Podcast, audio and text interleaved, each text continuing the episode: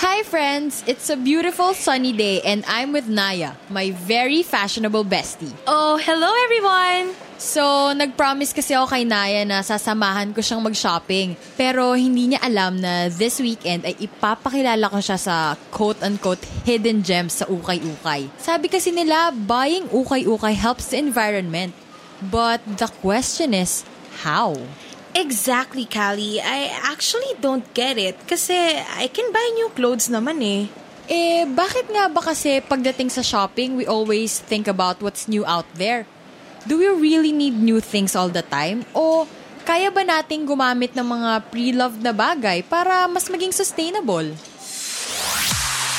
Ako si Kali. May mga tanong ako tungkol sa lagay ng ating kalikasan. May mga tanong din ako tungkol sa mga ginagawa natin bilang tao at tagapangalaga nito. Masasagot ba ang lahat ng tanong ko sa pamamagitan ng podcast? Hmm, hindi. Pero sa pamamagitan ng pagtatanong, pakikinig sa iba't ibang pananaw, pagmumuni-muni at pakikilahok sa aking bayan, sigurado akong meron at meron tayong mapupulot na bagong kaalaman at paraan upang mapalakas ang ugnayan natin sa kalikasan at sa isa't isa. G na ba kayo? Tara, samahan niyo ako dito sa Kayang-Kaya!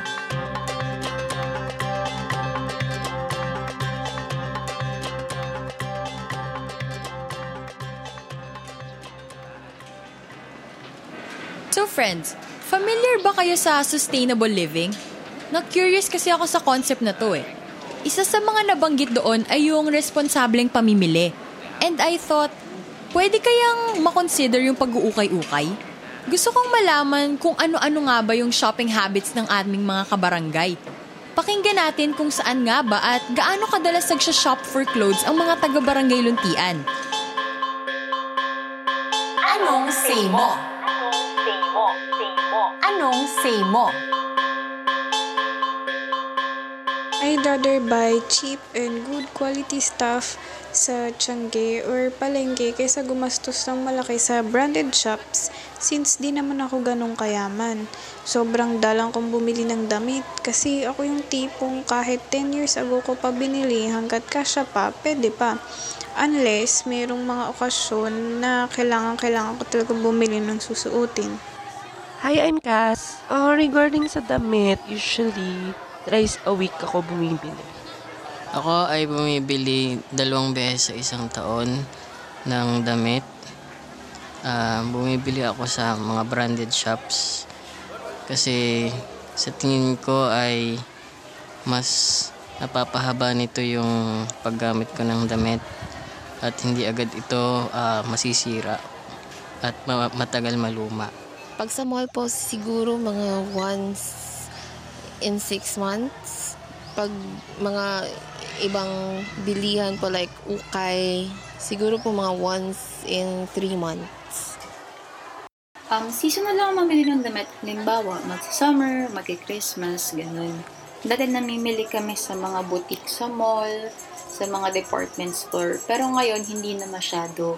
Kasi bukod sa mahal, nalaman ko rin na yung mga malalaking boutiques na yun, nagpa-fast fashion sila. At ang dami nasasayang na tela, ang dami nasasayang na tubig sa pagpapagawa ng mga tela na yun. Iba-iba rin talaga yung shopping habits ng mga kabarangay namin, no? O yung tinatawag na consumer behavior. Ito yung paano nagde-decide ang mga tao sa kung ano yung bibilihin nila. Ay, oh, Naya, nasan ka na ba? Ay girl, I'm so sorry. I realized kasi ang gaganda pala ng mga damit dito sa ukay. My gosh, I can't even. O, kita mo na, sabi ko sa'yo eh. Kailangan lang mag-explore sa ukay dahil may mahanap din tayong mga pre-love na usong fast fashion. Alam niyo ba? Alamin natin!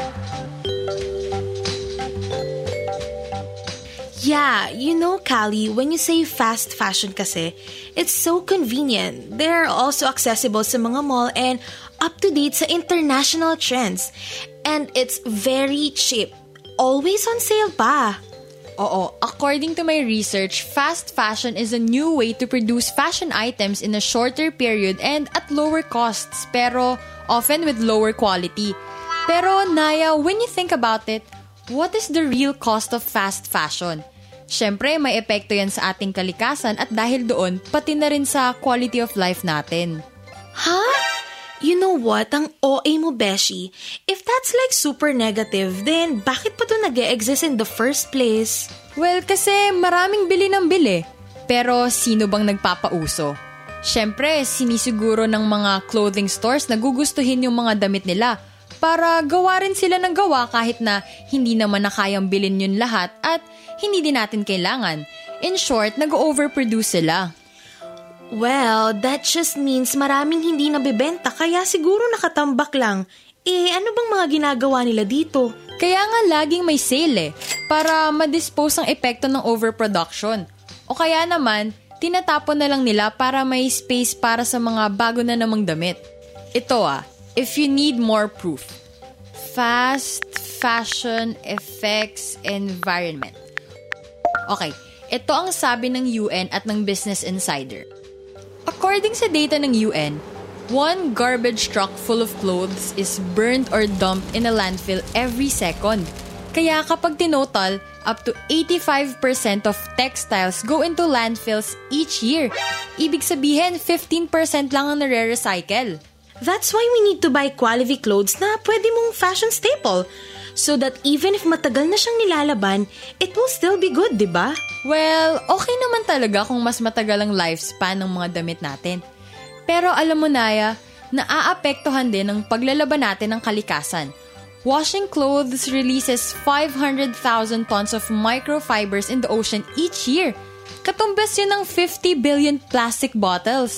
Wait, Callie, that's too much, girl. Do you mean synthetic fabrics or fabrics in general?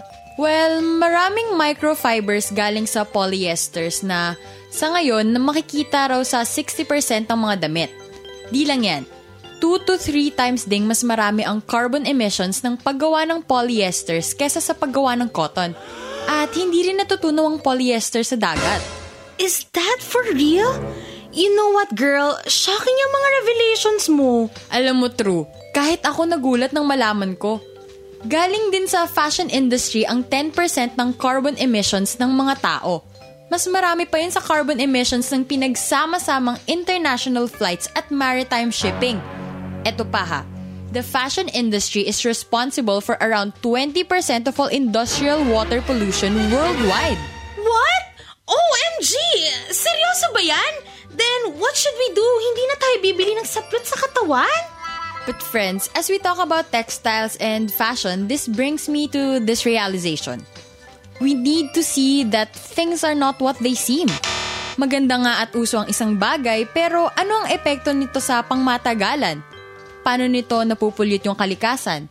Kakayanin pa ba tayong isustain ni Mother Earth until 2050? At kaya ba nating i-adapt ang sustainable lifestyle? Pero paano naman yun, Callie, when the very fact na nabubuhay tayo means that we consume and we know we want to be happy and pretty and we aim for more in life? When you say sustainable or sustainability ba, Callie, what do you actually mean? Lalo na if we want development, hindi lang in fashion ha, but in all aspects.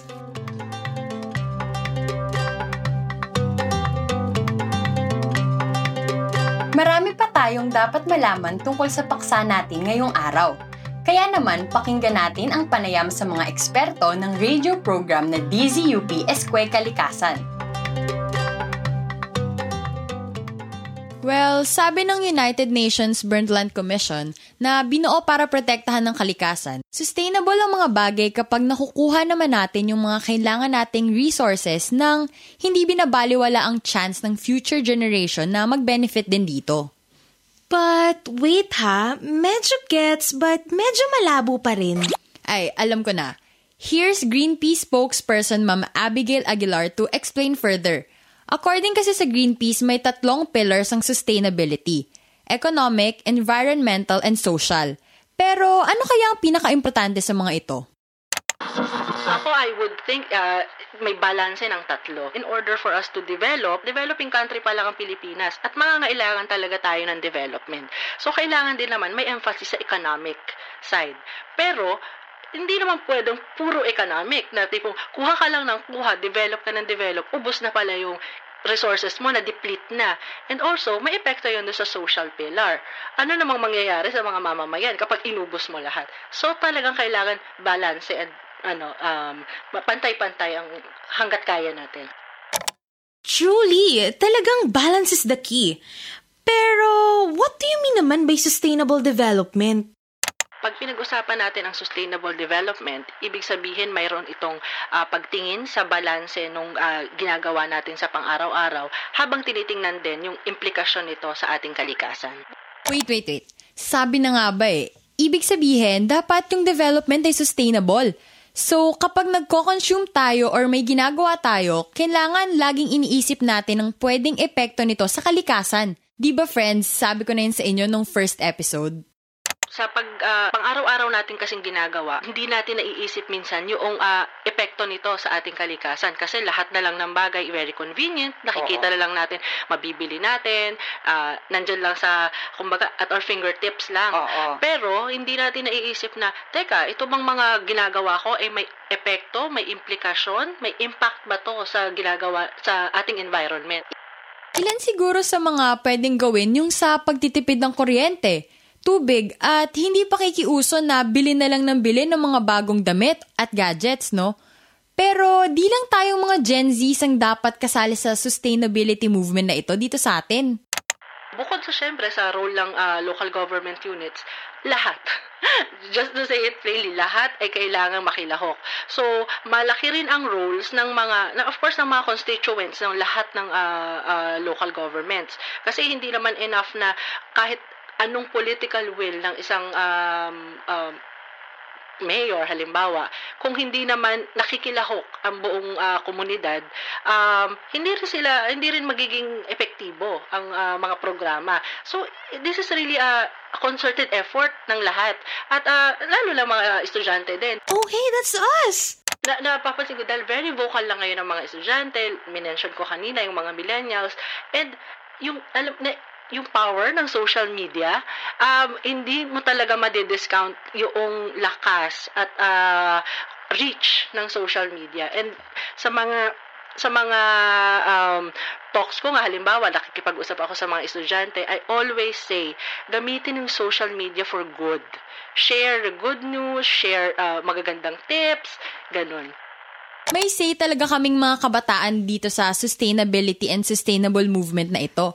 Gusto ko siya talagang subukan pero hindi ko alam kung paano magsisimula. Siyempre, senior high school pa lang ako. Pakiramdam ko, limitado lang yung mga magagawa ko. Like every other task or action, it starts with the right mindset nga naman. And if our mindset is, I should buy less or buy something sustainable or to take public transport versus a private vehicle, to bike or walk, Don't overstock on school supplies and recycle crafting materials and spend more time on recreational activities kesa puro gadgets. Maliliit na pagbabago ang mga ito na pwedeng maging ugali.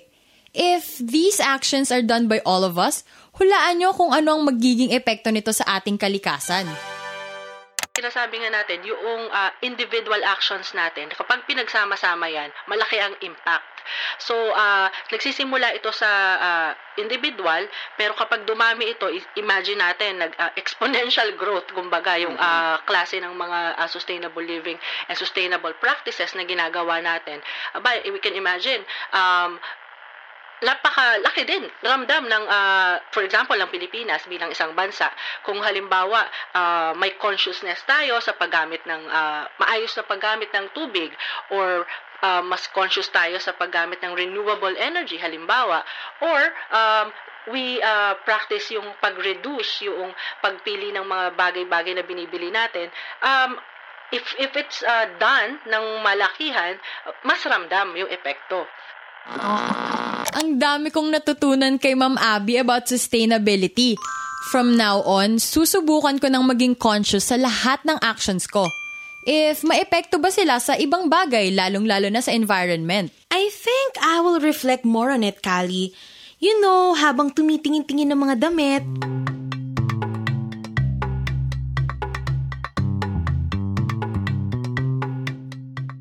Sa pagpapractice ng low-impact lifestyle at sustainable consumption, meron ding sustainable transportation. Pakinggan natin si Miss Kisha Alina Mayuga mula sa UP Bike Share Community sa UP Diliman.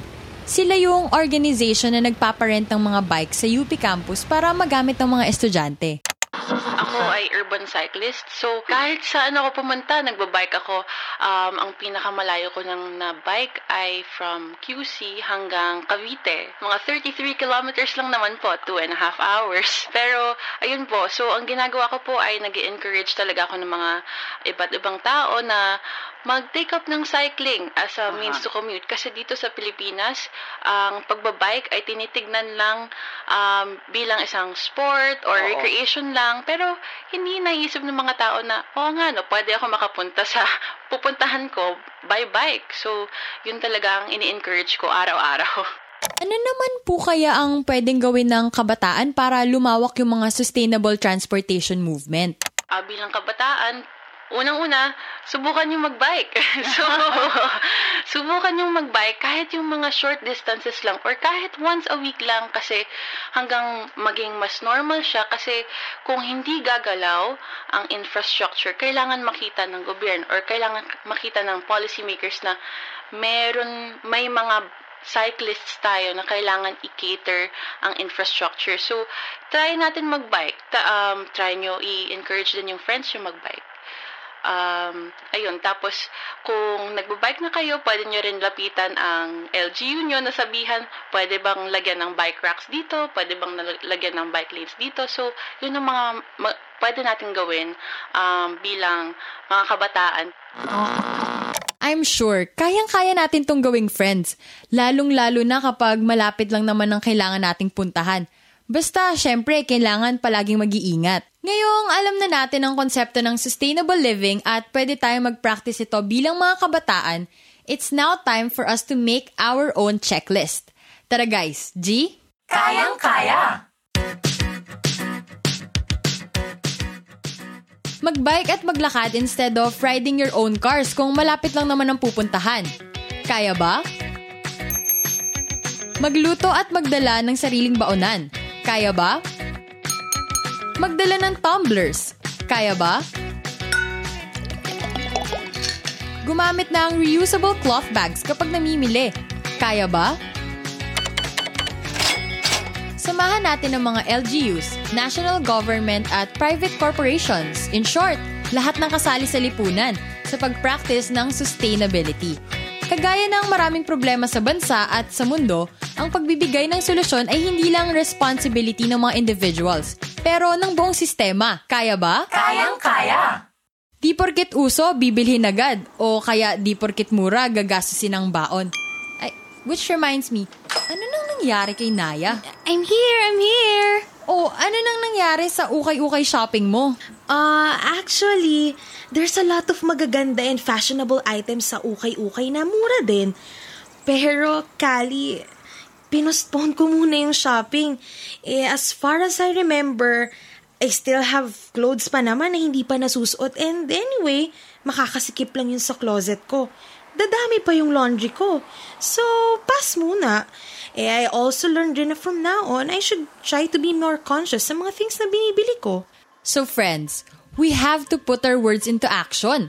Start tayo sa pinakakaya, siguro yung pagdadala ng tumblers o baonan. Then let's make it a habit.